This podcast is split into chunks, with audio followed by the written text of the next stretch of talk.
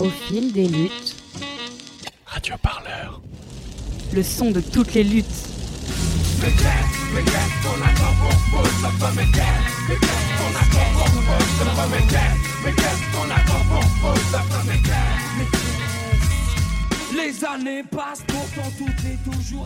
Tout. Tout le monde le sait, les prisons en France sont surpeuplées. Tout le monde le sait et les chiffres insistent. Un nouveau record vient d'être comptabilisé et publié en décembre dernier par le ministère de la Justice. 72 836 personnes étaient incarcérées dans les prisons françaises pour 60 688 places opérationnelles. Dans son ensemble, on parle donc d'une densité carcérale de 120%. Et si l'État français a été condamné plusieurs fois par la Cour européenne des droits de l'homme pour sa gestion pénitentiaire maltraitante, sa réponse, prévisible, ne change pas. Il suffit de construire toujours plus de prisons. Alors, plutôt que de se faire avoir par cette insatiable rhétorique de l'enfermement, on va questionner aujourd'hui les coulisses politiques du surpeuplement carcéral grâce au travail du collectif La Sellette. La c'est donc un collectif qui documente, sous forme de chronique, les comparutions immédiates du tribunal de Toulouse. À la lecture de ces chroniques, on est confronté à la quotidienneté mécanique de ces procédures accélérées, et on comprend, il me semble, comment la machine judiciaire se transforme en machine pénitentiaire, et comment cette surpopulation dont on parle tout le temps est le résultat d'un choix politique inscrit dans un système fondamentalement inégalitaire et discriminant. On en parle aujourd'hui avec Marie et Jonathan. Est-ce que euh, vous pouvez vous présenter et présenter le collectif de la Célette Alors, le collectif. Euh, moi, je suis allée en comparution immédiate avec Jonathan il y a, il y a quelques années maintenant. Et euh, à l'époque, ça m'a épouvantée. Je ne pensais pas que ça pouvait être aussi affreux ce qui se passait là-bas. Du coup, ça fait un moment que moi j'ai en tête, au moment où j'aurai un peu de temps, de faire ça, de faire des chroniques de compas, de m'intéresser à la, de m'intéresser à la justice voilà, le principe c'est qu'on sort, euh, on essaye de sortir autant que possible une chronique par semaine. On a sorti, on a sorti les premiers textes il y a deux ans, oui, je pense en mai, 2000, euh, en mai 2020.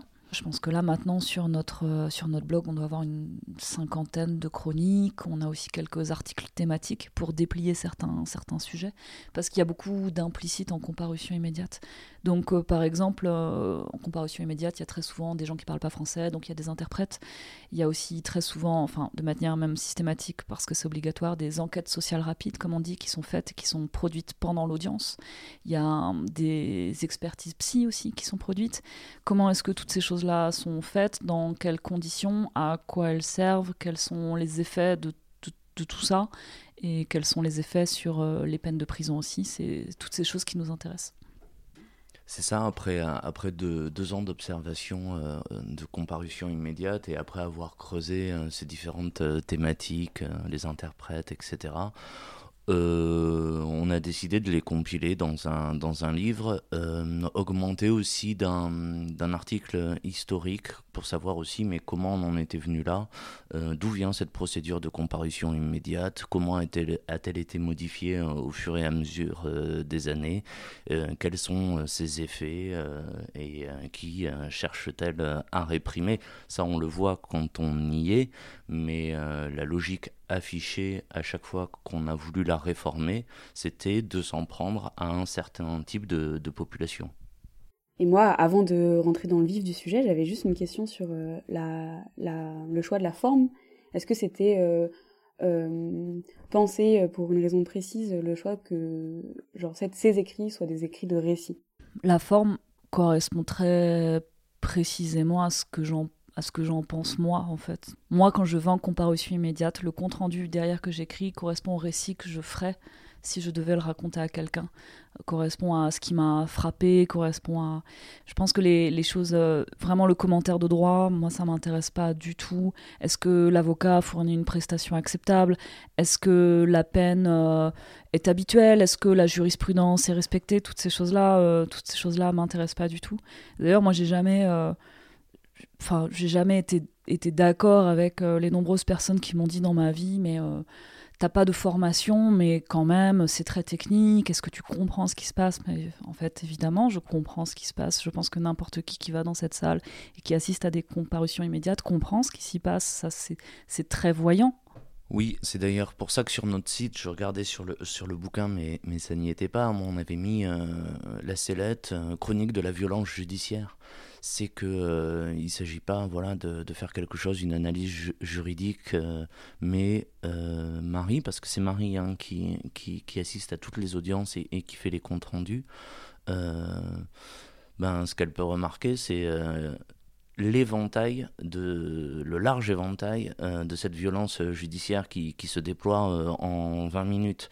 Euh, des blancs qui jugent des personnes euh, racisées, euh, des, euh, des, bourgeois qui, qui jugent des pauvres, des mondes qui se comprennent pas. Enfin, c'est vraiment la violence, elle, a, elle a plein de, de, facettes. Ça peut être aussi une violence pour, pour la victime que le procureur prétend défendre à l'occasion. Et, et, pour ça, avoir un bagage juridique, c'est presque, presque un obstacle, parce qu'il euh, il fait écran euh, finalement euh, à la violence qui est directement, directement sensible. Est-ce que vous voulez bien nous raconter, c'est quoi l'histoire de la comparution immédiate, où est-ce qu'elle commence? Et ce qu'elle est actuellement? Ce qui s'appelle aujourd'hui comparution immédiate a pour ancêtre les flagrants délits. Les flagrants délits, c'est une procédure de jugement accéléré qui a été créée au XIXe siècle.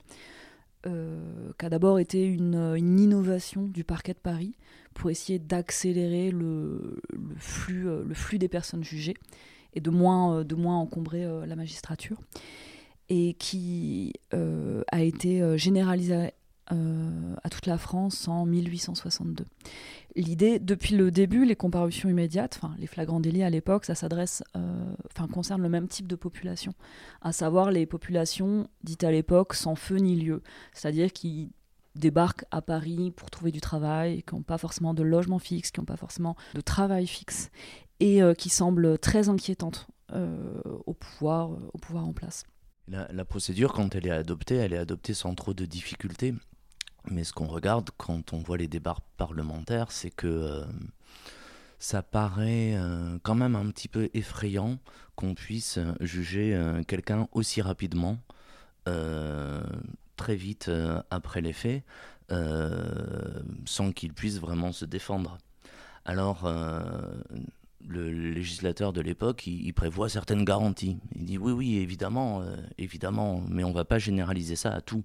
Ça concernera que les flagrants délits, c'est-à-dire euh, euh, le, crime ou le, délit qui, est en train de se commettre. Enfin, vulgairement, c'est la personne qui est prise la main dans le sac. Et les délits graves ne seront, ne seront pas concernés parce qu'on a bien conscience que, que c'est anormal, déjà au XIXe siècle, une procédure aussi expéditive. Et ça va rester à peu près euh, comme ça jusqu'à la fin des années 70. On peut considérer que le tournant va se faire avec le rapport de Perfit en 1977. Perfit, c'est l'inventeur de, cette formule incroyable parce qu'incompréhensible et pourtant beaucoup reprise.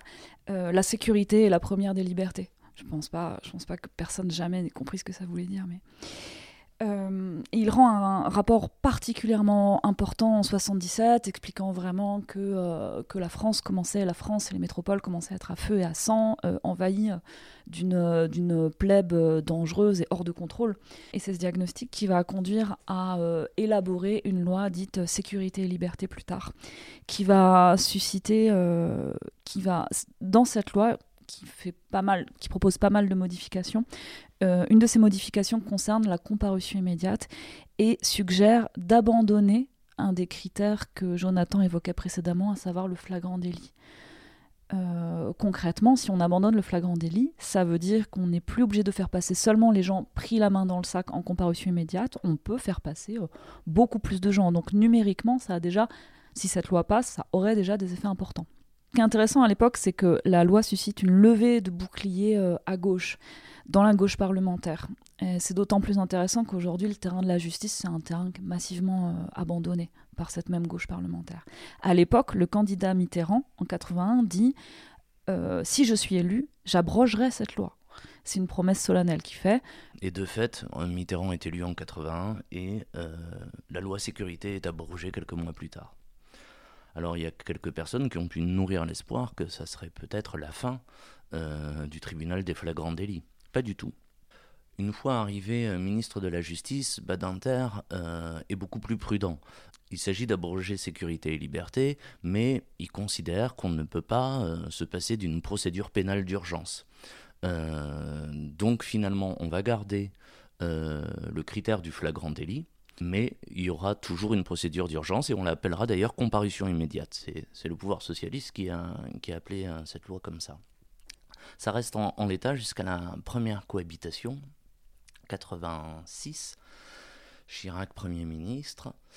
Euh, et euh, là, finalement, on va faire sauter ce verrou du, du, flagrant délit. Pour le dire très concrètement, ça veut dire que euh, c'est pas les infractions qui se sont passées hier ou avant-hier, euh, mais ça peut être quelque chose qui s'est passé il y a un an, il y a deux ans, sur lesquels les policiers ont enquêté pendant un an, pendant deux ans. Ça veut dire des dossiers qui font pas 20 pages, mais qui peuvent en faire 200, voire 2000, pourquoi pas. Et la personne, euh, elle, elle a deux heures pour, pour se préparer, son avocat encore moins, de, moins de temps. Donc vraiment, c'est ça qui, c'est ça qui change. Pour autant, la procédure de comparution immédiate, euh, elle est toujours enserrée par des, euh, par des seuils. C'est-à-dire qu'il euh, faut que l'infraction soit suffisamment grave pour qu'on passe en comparution immédiate, mais elle ne doit pas être trop grave parce que quand même la comparution immédiate, c'est peu respectueux des droits de la défense. C'est ce que on pensait déjà dès, dès, le 19e. Et petit à petit, ces seuils vont finalement disparaître. La grosse, grosse, grosse modification, ça a été les lois Perben du début des années 2000, qui ont fait euh, exploser à la fois le plancher et le plafond. Le plancher, euh, parce qu'on pouvait, à partir de maintenant, en cas de flagrant délit, passer en comparution immédiate pour des délits qui encouraient seulement six mois de prison. Du coup, typiquement, les outrages, les outrages aux policiers. Avant, ça n'était pas possible de passer en comparution immédiate pour un outrage. On considérait que c'était une chose trop peu grave pour passer en comparution immédiate. Euh, à l'autre bout du spectre, c'est-à-dire euh, vers le plafond, les affaires de stup peuvent maintenant passer en comparution immédiate, qui encourent jusqu'à 10 ans de prison, c'est-à-dire 20 ans en récidive. Et ce qui est assez marquant, c'est que dans le projet de loi de Perben, la population auquel euh, s'adresse ce changement de seuil est tout à fait euh, ciblée explicitement. Il euh, dénonce, il, explique que cette loi s'adresse aux personnes dans les quartiers qui font flamber les voitures, les poubelles et qui vendent de la drogue au pied des tours. on est quand même quelque part dans la continuité du 19e siècle. Ce sont toujours les mêmes gens que la comparution immédiate est censée envoyer en prison. Et je voulais ajouter que euh, ces modifications, elles ont eu euh, un effet incroyablement important sur le nombre de gens qui passent en comparution immédiate, qui a été euh, démultiplié au cours de ces quelques dizaines d'années qui sont passées.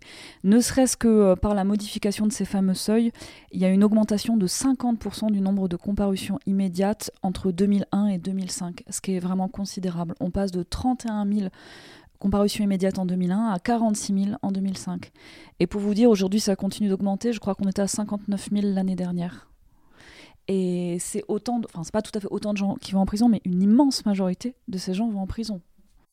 Et on parle, euh, dans ce cas de figure-là, on parle de quel délit par exemple? C'est quoi les délits les plus représentés euh, dans le cas des comparutions immédiates? C'est euh, du petit enfin du petit stup c'est-à-dire c'est de la consommation ou du tout petit trafic. Moi, j'ai vu euh, régulièrement des gens comparaître pour, euh, pour 10 grammes, hein, 10 grammes de shit.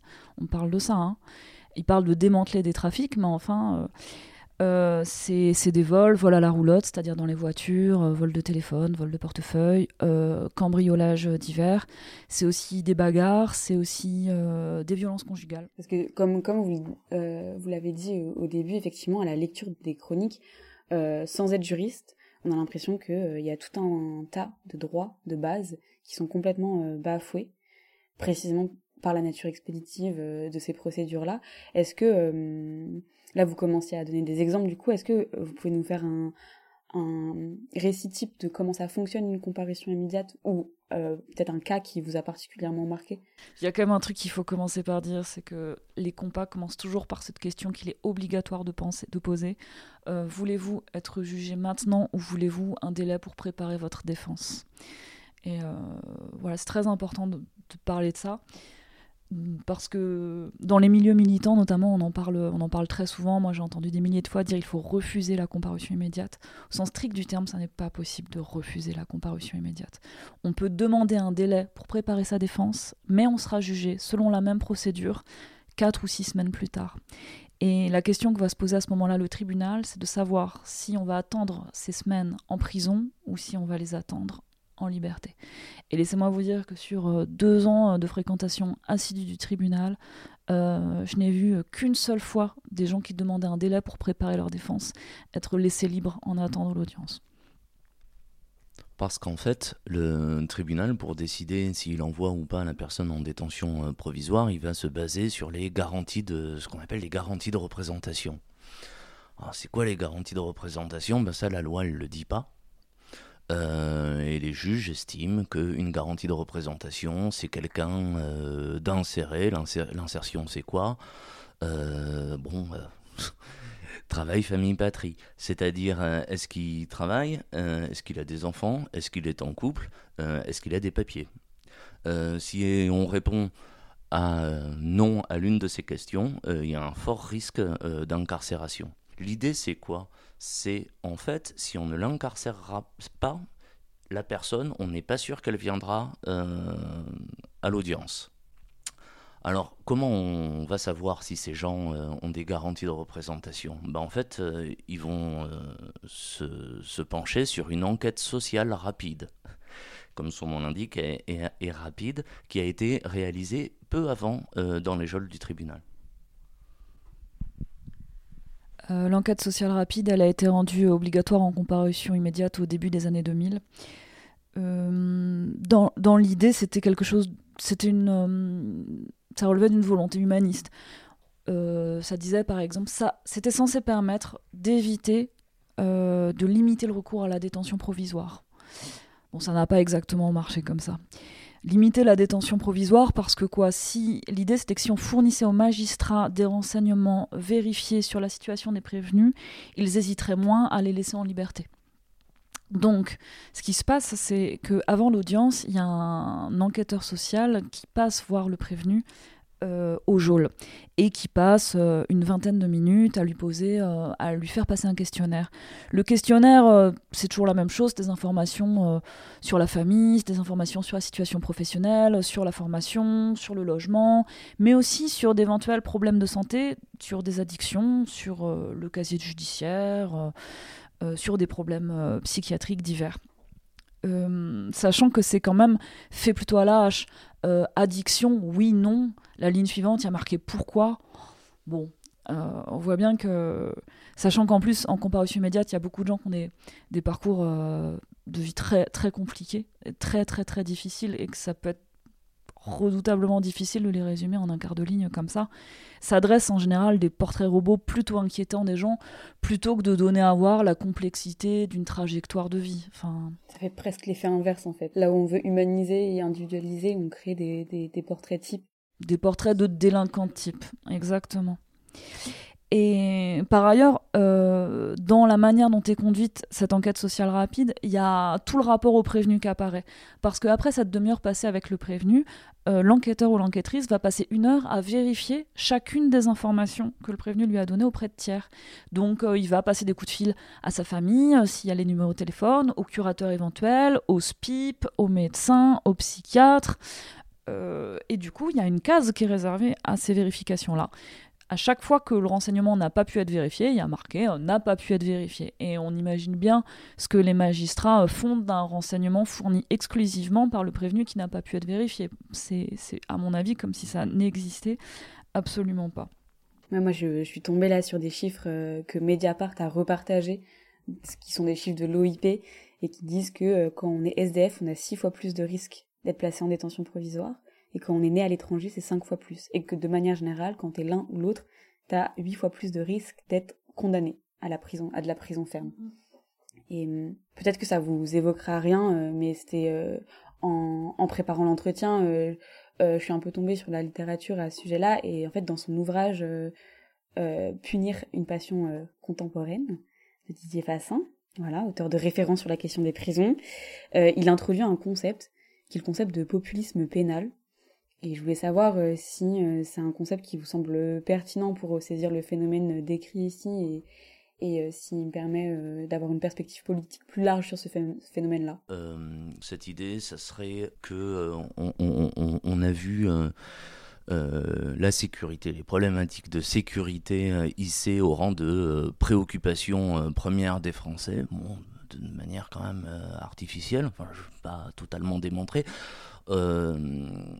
Euh, c'est euh, Loïc Vacan aussi euh, qui, qui, parle de ça, c'est que on a aussi inventé le sentiment d'insécurité que ressentiraient les Français, et à partir de là, on nous a fabriqué une opinion publique qui demanderait plus de répression.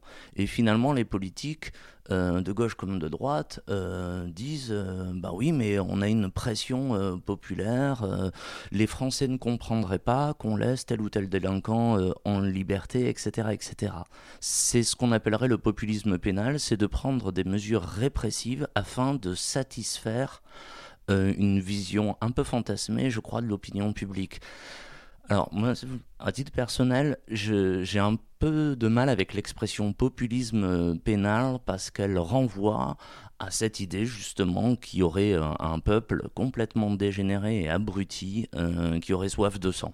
Mais euh, il suffit de passer la porte des comparutions immédiates de n'importe quelle ville de France euh, pour voir la répression et toute la violence judiciaire qui s'abat euh, sur des mômes de 19, de 20 ans, euh, sur des SDF, sur des chômeurs, sur, qui sont envoyés, on parlait de 11 grammes 4, envoyés 6 mois, 6 mois en prison, mandat de dépôt pour 11 grammes 4 de cannabis. C'est pas les 11 grammes 4 de cannabis qu'on a jugé. En fait, cette personne, elle était SDF et sans papier.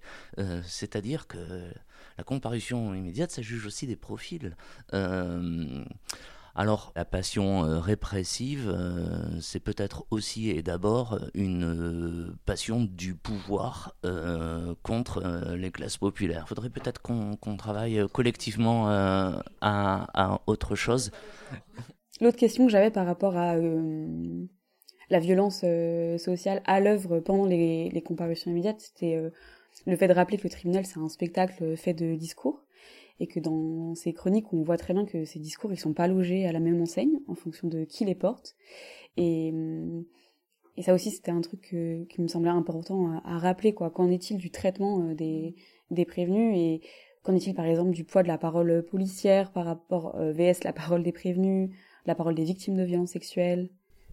Les, prévenus sont très très très maltraités en comparution immédiate. Euh, de toute façon, le simple fait qu'ils soient là, qu'ils aient été envoyés là, c'est euh, une euh, présomption de culpabilité extrêmement forte. Donc s'ils essayent, eux, derrière, d'amener des éléments, de dire, de dire non, ça ne s'est pas passé, ou alors oui, ça s'est passé, mais pas tout à fait, tout à fait passé comme ça, ce sera toujours très très mal accueilli. parfois ce sera accueilli de manière très agressive, parfois ce sera juste ni plus ni moins qu'ignoré. Euh, par ailleurs, c'est juste très étonnant de voir à quel point les présidents de chambre et les présidents présidentes de chambre et procureurs parquet se permettent de maltraiter les prévenus et de leur dire des choses qui sont parfois euh, frontalement humiliantes. Enfin, c'est quelque chose. Je, je pense que ça vraiment, ça faisait partie des choses que auxquelles je m'attendais pas la première fois que j'y suis allée. Je pensais pas que c'était possible de, de parler à des gens de cette manière, dans ce genre de contexte, quand ce qui est encouru par les gens, c'est des mois, voire des années de prison, et qu'on pouvait, en plus de ça, se permettre d'être humiliant, ça, c'était une surprise.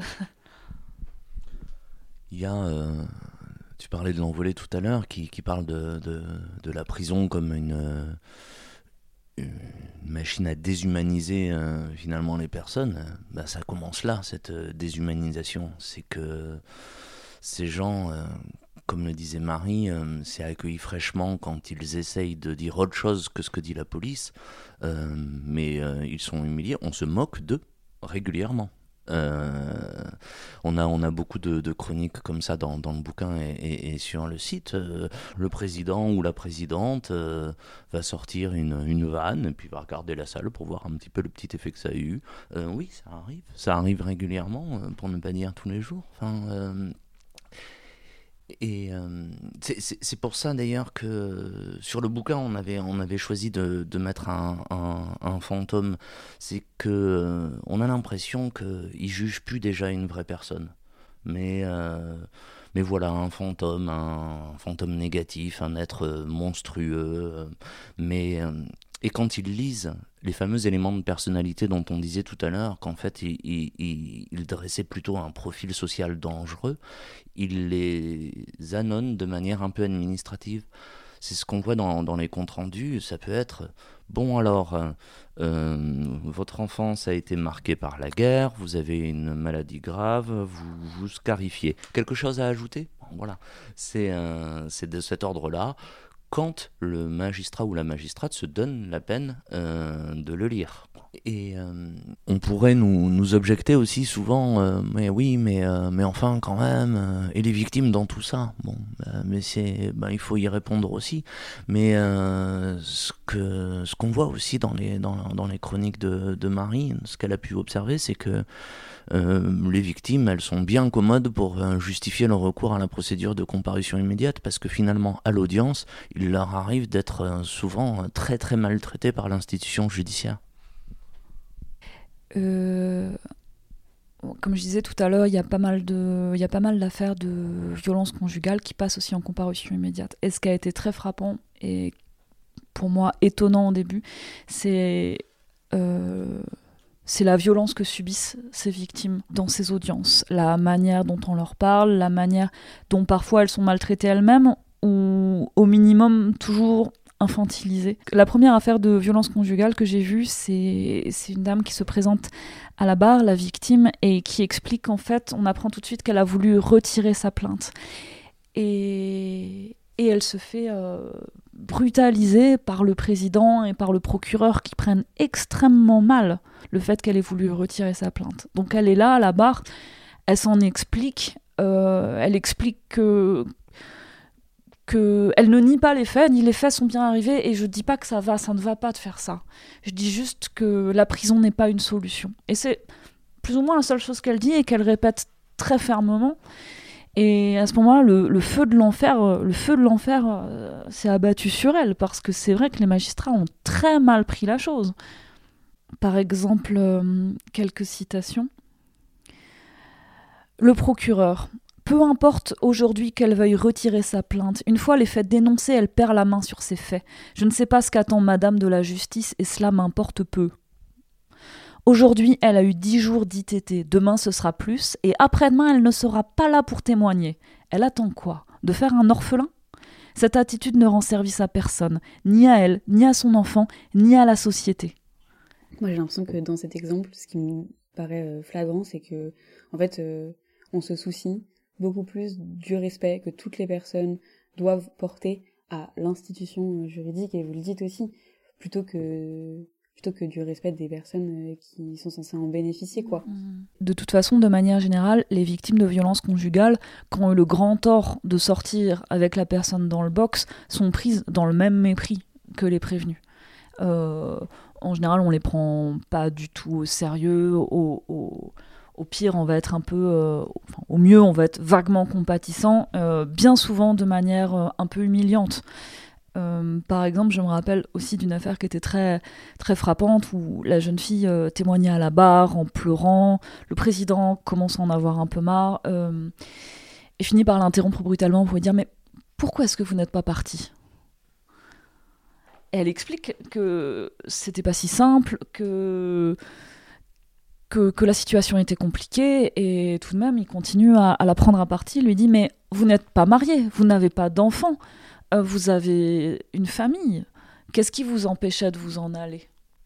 Et ce qui était aussi interpellant dans ce procès, c'est que le procureur, lui, s'est mis en tête de défendre la victime, c'est son rôle, et d'expliquer, d'expliquer pourquoi est-ce que peut-être elle n'était pas partie euh, suffisamment tôt. Et du coup, c'est une phrase que je lis de ce compte-rendu. Le procureur croit devoir livrer son interprétation des raisons pour lesquelles Madame est restée deux ans avec le prévenu. Et là, je cite C'est une personne qui semble plutôt passive. C'est ce qui l'a empêché de le quitter plus tôt. Et ça, c'est le, procureur, et je pense que c'est très euh, caractéristique du rapport que les magistrats et les gens de justice entretiennent aux victimes de violences conjugales qui viennent, euh, qui viennent témoigner. Alors évidemment, un grand échelon, euh, on s'en sert aussi de cette procédure de comparution immédiate pour dire mais voilà, on a entendu euh, le problème des, euh, des, violences sexistes, on s'en occupe, regardez, on en place plein en comparution immédiate et on les envoie en prison. Pour prendre de la hauteur par rapport à, à ces violences-là, je pense que l'interaction entre les prévenus et le tribunal, à ce stade, de l'entretien, on, ne peut que comprendre que c'est une démonstration de mépris de classe, race, genre, et qu'à cet égard, il est difficile de pas voir euh, que, tout ça, ce sont des logiques qui racontent des réalités qui sont à plus grande échelle, quoi, et qui dépassent euh, la simple scène de la comparution. Par exemple, euh, la, chasse à la petite délinquance et la surreprésentation des personnes en précarité migratoire. Ça raconte manifestement quelque chose du rapport à l'État et euh, au, de, l'État au quartier populaire, quoi. Et euh, d'ailleurs, vous le chiffrez dans l'ouvrage. Vous dites euh, que en 2005, les comparutions immédiates représentent 30% des dossiers correctionnels à Bobigny et 22% à Créteil. Est-ce que euh, aujourd'hui, on peut dire que la comparution immédiate punit les pauvres? Alors oui. Il faudrait peut-être développer plus. Oui, la comparution immédiate punit les pauvres et d'autant de temps en temps, c'est rendu d'autant plus apparent qu'il y a de très très très rares erreurs de casting en quelque sorte. Moi j'ai vu une fois, je pense l'année dernière, euh, un jeune garçon euh, arriver dans le box, jeune garçon euh, français, parfaitement blond, parfaitement... Enfin, je sais pas comment dire ça, chacun... Enfin, ça se voyait immédiatement que, que c'était pas le même profil que d'habitude. Euh, ses parents étaient là, tous les deux, dans la salle, qui se tenaient la main, euh, très attentifs, très inquiets, très bien habillés, euh, pas pour leur reprocher. mais la manière dont ce garçon a été traité n'avait rien à voir avec, avec les prévenus qui sont passés avant et après lui. Donc ça donnait à voir en creux quand même euh, les différences très importantes que déclenche le, la situation sociale sur le comportement des magistrats et aussi sur la peine, parce que ça fait les deux choses. Par exemple, ce garçon qui avait organisé euh, pendant quelques mois un trafic de drogue a été accueilli, certes de manière euh, un peu condescendante, mais plutôt aimable. Le procureur l'a même félicité pour son esprit d'initiative, parce qu'il vendait de la drogue sur Snapchat, je pense. Et il, était, il faisait des opérations de promotion de temps en temps, 10 grammes offerts aux 10 premiers clients, euh, ce genre de choses. Il avait, euh, il avait des photos, il avait, euh, il avait une promotion qui était plutôt bien faite. Et le procureur a fini un moment par dire, mis au service d'un projet honnête, ça pourrait donner de bons résultats. Voilà. C'était pas de très loin comme ça qu'avaient été traités les gens qui passaient avant et ceux qui allaient passer après lui. Et derrière, ce qui s'est passé, c'est que ce garçon-là a vu sa peine être aménagée. C'est-à-dire, il a pu la faire euh, chez ses parents à domicile avec un bracelet. Attention, hein, je veux pas dire que c'est cool. Mais euh, un autre profil aurait été envoyé en prison tout de suite. Et la justice, en fait, peut se permettre de ne pas regarder en face euh, je dirais, le, racisme et le, le, classisme de ces actions parce qu'elles se cachent derrière ces fameuses garanties de représentation. Ils vont pas dire, bah oui, ce garçon-là, est de bonne famille, il inspire confiance, ses parents sont là, sont dans la salle, il est bien intégré, euh, bah ouais, on va le laisser chez lui. Il va dire, bah avec lui on peut le faire parce qu'il a un domicile, des papiers, il ne risque pas de partir en cavale, donc on peut s'autoriser à aménager sa peine, alors que le type qui passait avant lui, qui comparaissait pour avoir vendu 1,4 g de shit, bah lui il est parti en prison 6 mois. Il est parti en prison 6 mois et vraisemblablement il ne sortira de la prison de Seyss que pour aller au centre de rétention parce qu'il n'avait pas de papier. Dans la continuité de cette question et euh, pour euh, faire le lien avec euh, ce qui se passe lors de ces comparutions et des, des, politiques d'État, en ce moment il y a l'actualité de tout un tas de réformes, mais notamment l'actualité de la loi Darmanin, qui est donc un projet de loi pour contrôler l'immigration et améliorer l'intégration, je cite, qui a été présenté au Conseil des ministres le 1er février dernier.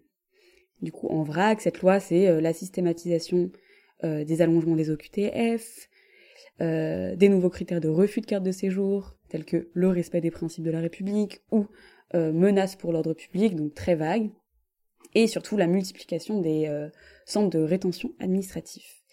Et tout ça, selon les mots de Gérald Darmanin, ça permettrait d'être, je cite également, gentil avec les gentils et méchant avec les méchants. Par rapport à ce que vous voyez vous, en comparution immédiate, comment est-ce que cette citation sonne? Oui, il y a beaucoup, beaucoup d'étrangers qui passent, il y a beaucoup d'étrangers sans papier qui passent en comparution immédiate et qui sont euh, particulièrement maltraités par la comparution immédiate. Ils sont beaucoup envoyés en comparution immédiate parce qu'ils n'ont pas de papier, donc euh, ce qui veut dire, aux yeux de la justice, qu'ils n'ont pas de garantie de représentation et qu'ils risqueraient de partir en cavale plutôt que de se présenter à l'audience si jamais on les convoquait quelques semaines plus tard.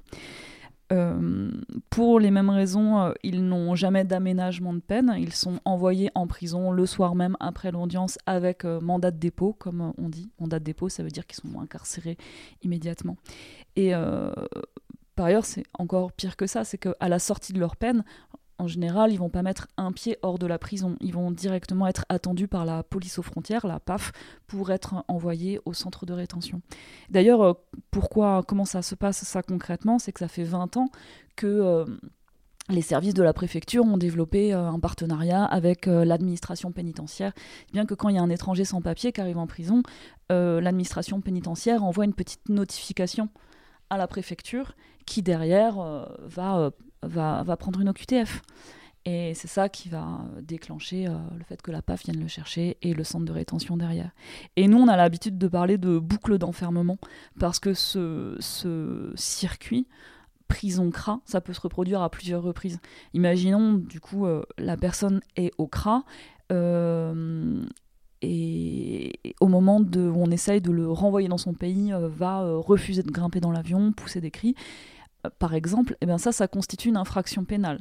Ce qui veut dire que la personne va immédiatement être renvoyée devant le tribunal des comparutions immédiates, vraisemblablement condamnée, renvoyée à nouveau à la prison de Seyss et à nouveau récupérée par la PAF pour être emmenée au CRA à la sortie de la prison. Ma dernière question sur les comparutions immédiates en tant qu'outil politique, c'était euh, une question relative aux, derniers euh, conflits sociaux. Euh, j'ai l'impression que c'est là aussi où se donne à voir euh, la réalité politique de la comparution immédiate, c'est que ça a été un outil énormément euh, utilisé euh, pour la répression des mouvements sociaux. Et dans votre ouvrage, vous vous citez les gilets jaunes. Il y en a eu énormément de gilets jaunes qui sont passés en comparution immédiate. Est-ce que vous avez l'impression que ça, c'est aussi une réalité qui va en s'empirant? Est-ce que c'était déjà le cas au cours des précédents mouvements sociaux, par exemple, ces comparutions immédiates?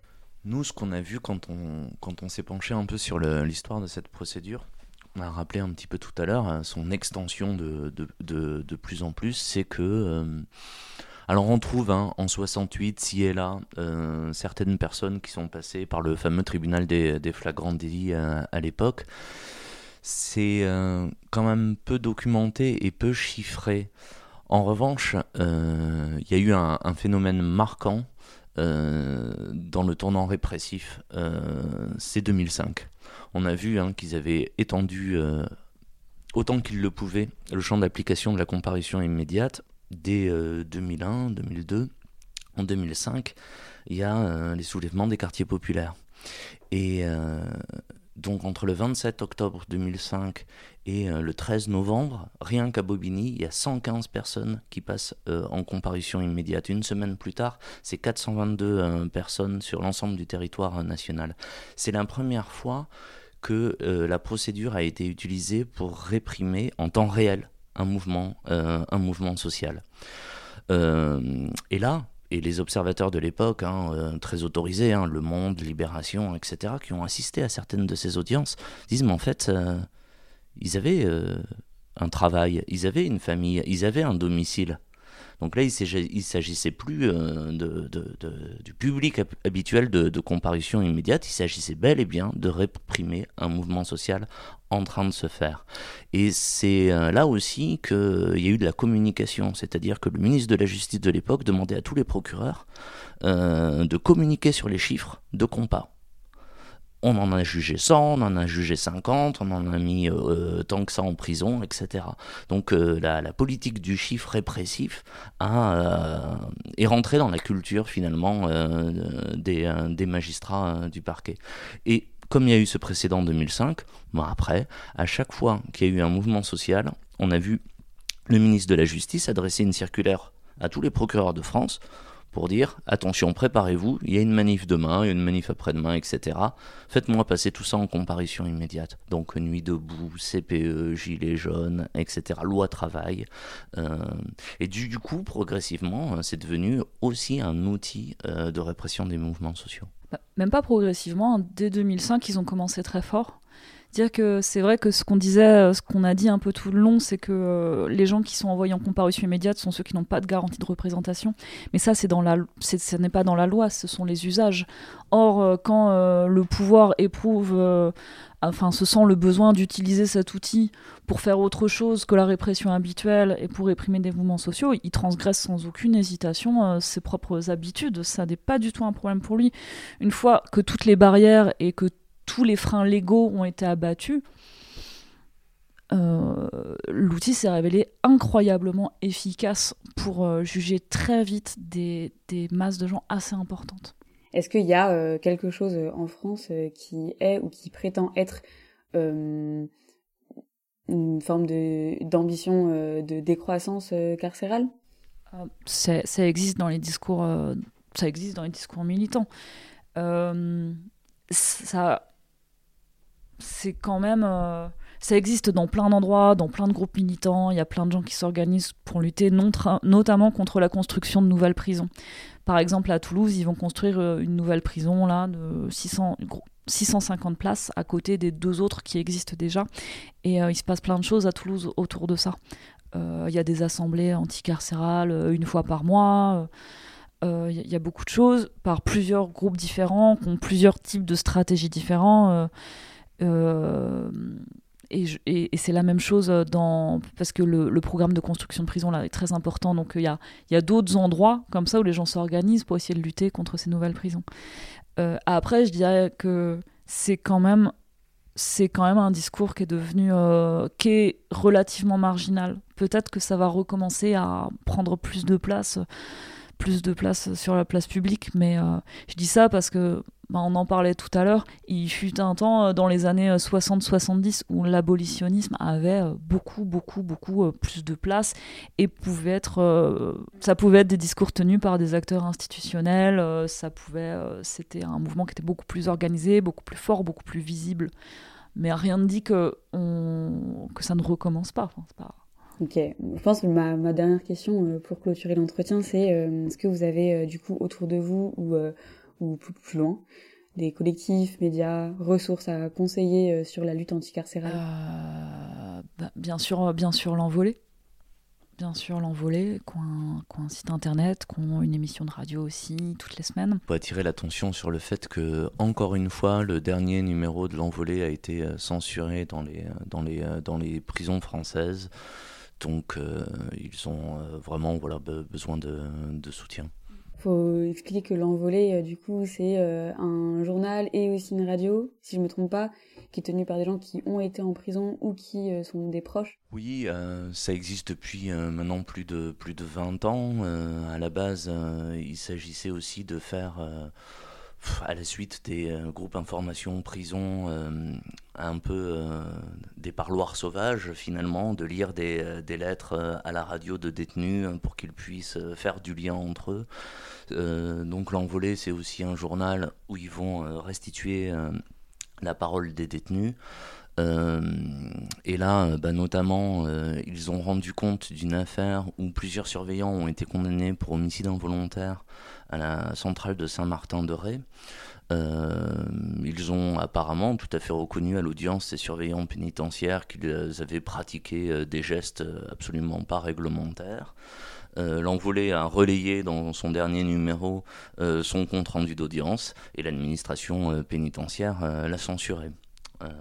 Voilà, ça fait depuis qu'Éric Dupond-Moretti est ministre de la Justice, je crois deux fois qu'ils se font censurer leur, leur numéro.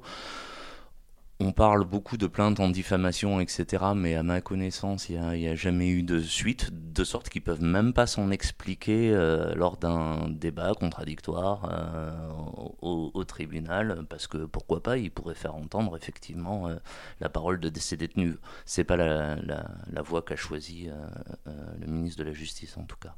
Bon, voilà, parenthèse refermée sur, euh, sur l'envolée.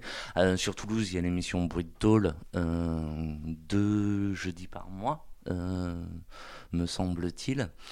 bon, et sinon, vous pouvez retrouver nos chroniques sur le blog lacellette.org.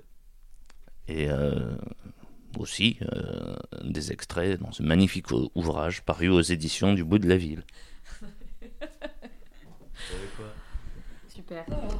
Merci beaucoup. Radio Parleur, le son de toutes les luttes. Écoutez-nous sur radioparleur.net.